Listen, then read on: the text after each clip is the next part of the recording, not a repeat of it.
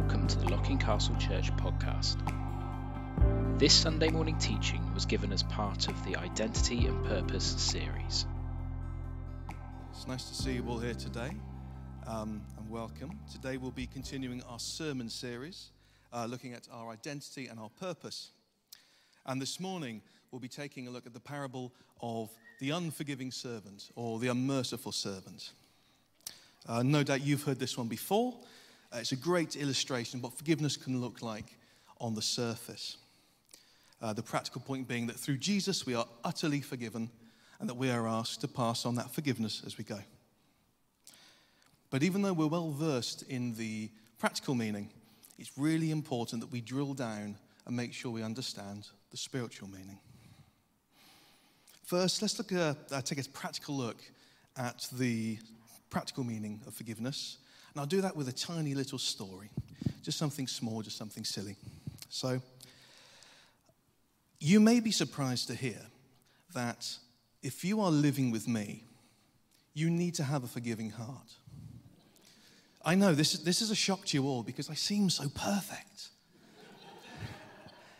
but Carolyn will attest that if you live with me, you need to have a heart that is willing to forgive Sometimes I can be oh, a little bit annoying. Sometimes I do things that aren't necessarily, you know, expected. But Carolyn forgives. So I asked Carolyn, I said, Carolyn, I, I need some material for the sermon. I need to give a small example of some niggly little thing I do that maybe winds you up that you need to forgive me for. And about two and a half hours later, once she'd finished listing them off, I decided I would just tell you instead about my disappearing man trick. Picture this Carolyn is at home. She's walking up the stairs. At the top of our stairs is a washing basket. Right next to the washing basket, she doesn't see me, but she does see a pair of shoes, a shirt, a pair of trousers, a pair of socks, and some Y-fronts. If she's lucky, they were clean on that day. I, thank you. You, you wouldn't whistle if you saw it. I have performed the amazing disappearing man trick. I am nowhere to be seen, but my dirty laundry is there on the ground, maybe 30 centimeters away from the washing basket. And according to Carolyn, I've done this more than once. But she forgives me every single time. Some would say that actually she's just exercising forbearance uh, the delaying of the punishment I deserve for this awful crime. But love covers a multitude of sins, and actually, I own up to it. I get it wrong. I'm sorry. I'm imperfect. And she exercises mercy and lets me off, giving away the right to punish me for my terrible crime by throwing my clothes out of the window.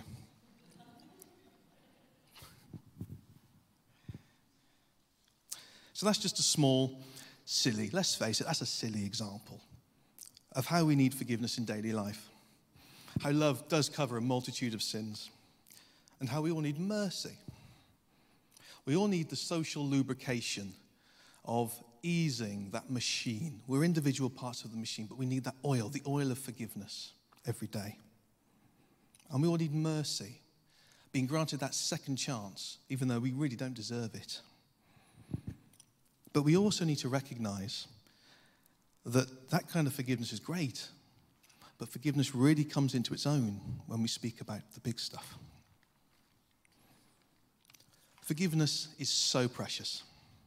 When forgiveness occurs, the conflict ceases and the imprisonment can end. That conflict can be huge. It can tear apart families. It can separate uh, relationships. It can make great situations fall to pieces. The imprisonment of unforgiveness can take hostage innocent parties. It can spill over and hurt those who aren't involved in the slightest. And sometimes when we don't forgive, the conflict is inside us, and we're the ones who are imprisoned. We're the ones taken hostage. Forgiving and being forgiven changes how people see us, and so often it changes how we see ourselves. But forgiveness is a widely applauded concept. It's not a uniquely Christian virtue, right? We, we all forgive. Everyone we know, they're willing to forgive. They have the capacity for forgiveness. The difference between the world's forgiveness and the forgiveness that Jesus embodies in this parable is that Jesus embodies and commands a forgiveness that is unconditional and often is unreciprocated. Jesus asks us to be completely countercultural. Let's go back to the scripture.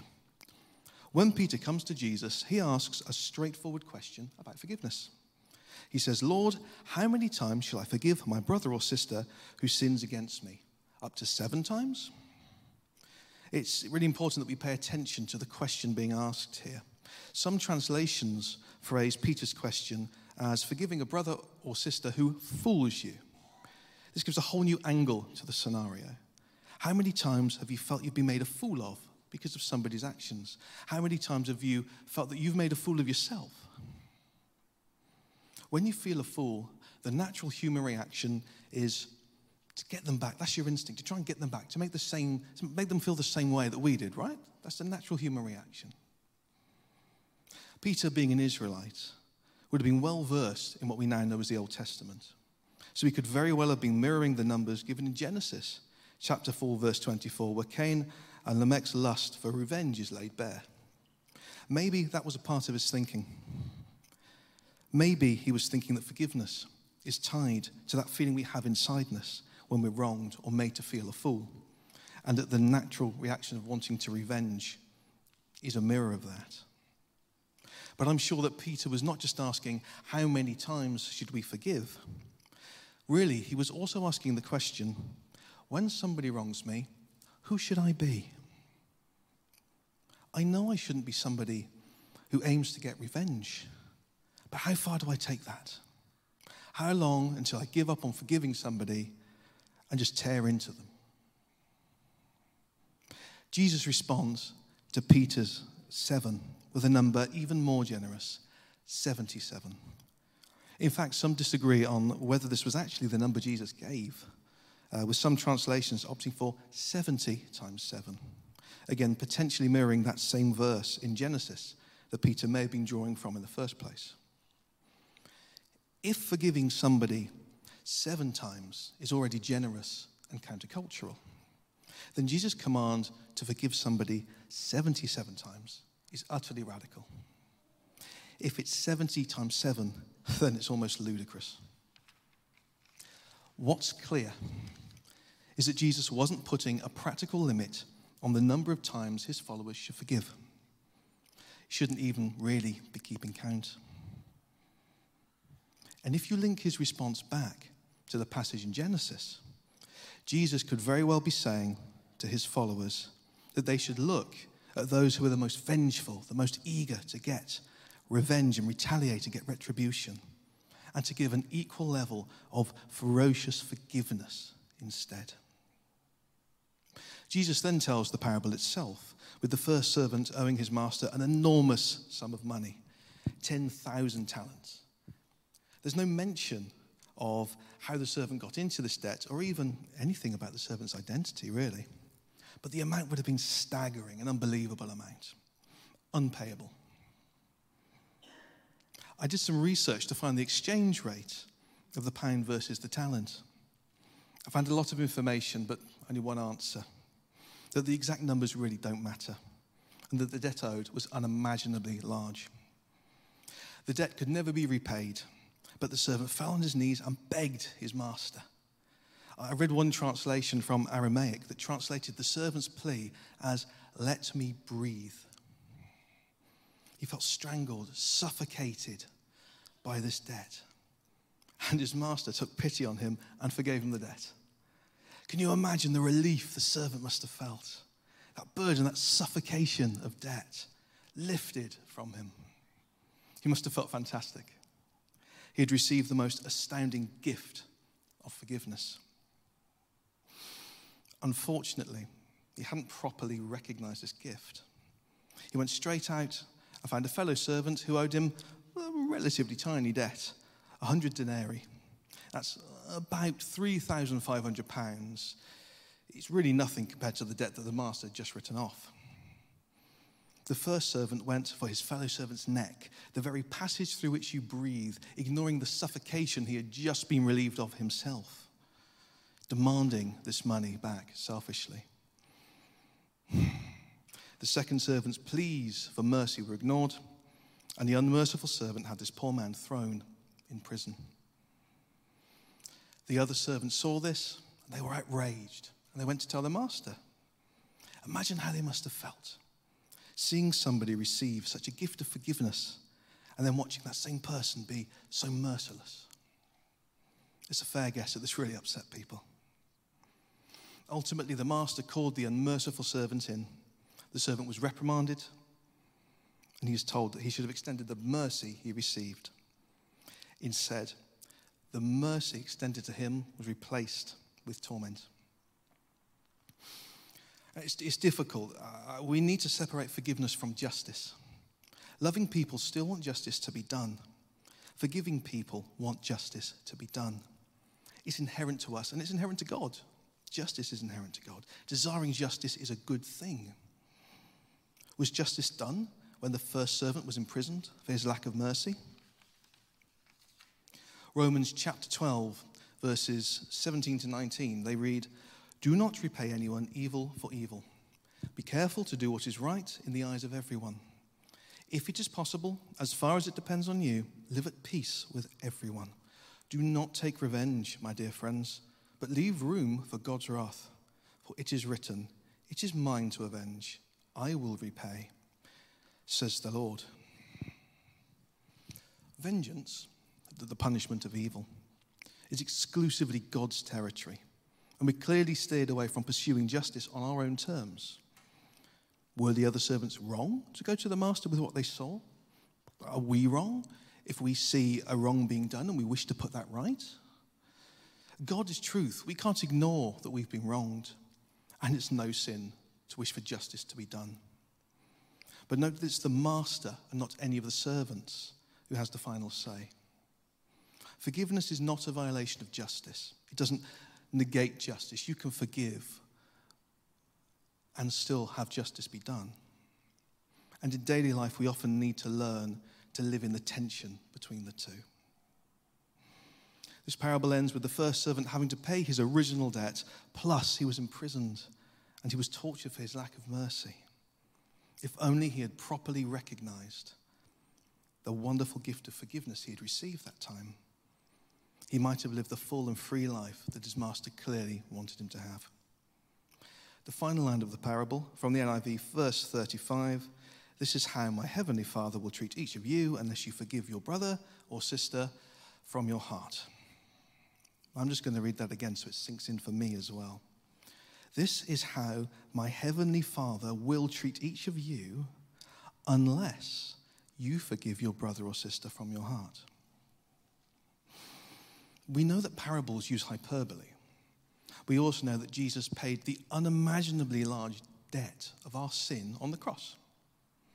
But it's clear to me that if you receive the gifts of forgiveness and mercy and grace, you've got to pass them on. Otherwise, you may just risk even more turmoil than if you had not been forgiven in the first place. How's that for a view of forgiveness? When I consider that I'm compelled to forgive as I have been forgiven in this radical way, this, this uncompromising way, and not just give that idea lip service, say, yeah, yeah, of course, of course I forgive you, but then kind of have this, this bubbling in my head at the back, thinking about this, still wishing for wrong to be done. There's a human part of me that doesn't like it. It's challenging to realize that if I want to forgive as God forgives me, that I need to gain a new and balanced perspective on the person that wronged me that I need to treat them with compassion, that the world's rules no longer apply, and I need to give up the right to punish them without end. I mustn't hold what they've done against me. Instead, I need to take the eternal perspective and try to live the identity and purpose God has for me. And part of that is being able to forgive like Him. How different would our lives look if we gave and received ferocious forgiveness. Conflicts could cease and strongholds could fall. Relationships could be healed and families could be brought back together. we could all be reunited. And inside ourselves, we could stop drinking the poison of unforgiveness, wishing that the other person would die, drinking this poison. We're only hurting ourselves, and our internal healing could begin. And please allow me to be clear on this. I'm not suggesting for a second that you can just go up to somebody and phone somebody up and say, Oh, hey, I know you wronged me, but I forgive you. And all of our problems instantly disappear. That's, that's nonsense. Anyone who tells you that is nonsense. I'm not saying that deep seated traumas and long held hurts immediately melt when we say a few words. And I'm definitely not saying that forgiving those who caused you great hurt is easy. I'm not saying that forgiving ourselves is easy. But Scripture does make the spiritual power of forgiveness very clear. What settings and scenarios can you think of that could be totally transformed through the spiritual power of forgiveness? Think of the servants that saw the unforgiving nature of somebody who had just received such wild mercy. That unforgiveness caused so much of an issue amongst the servants that they went all the way to the master with their unhappiness. 1 Corinthians chapter 12 verses 26 and 27 if one part suffers, every part suffers with it. If one part is honored, every part rejoices with it. Now you are the body of Christ, and each one of you is a part of it. When we are a part of settings and scenarios that become bitter, poisoned, and segmented by a refusal to forgive and extend mercy, it's hard to disagree that unforgiveness breeds contempt and fuels problems in ourselves, in others, and in communities. And the church is definitely not immune to this phenomenon. The church at large is absolutely chock full of people holding on to something heavy.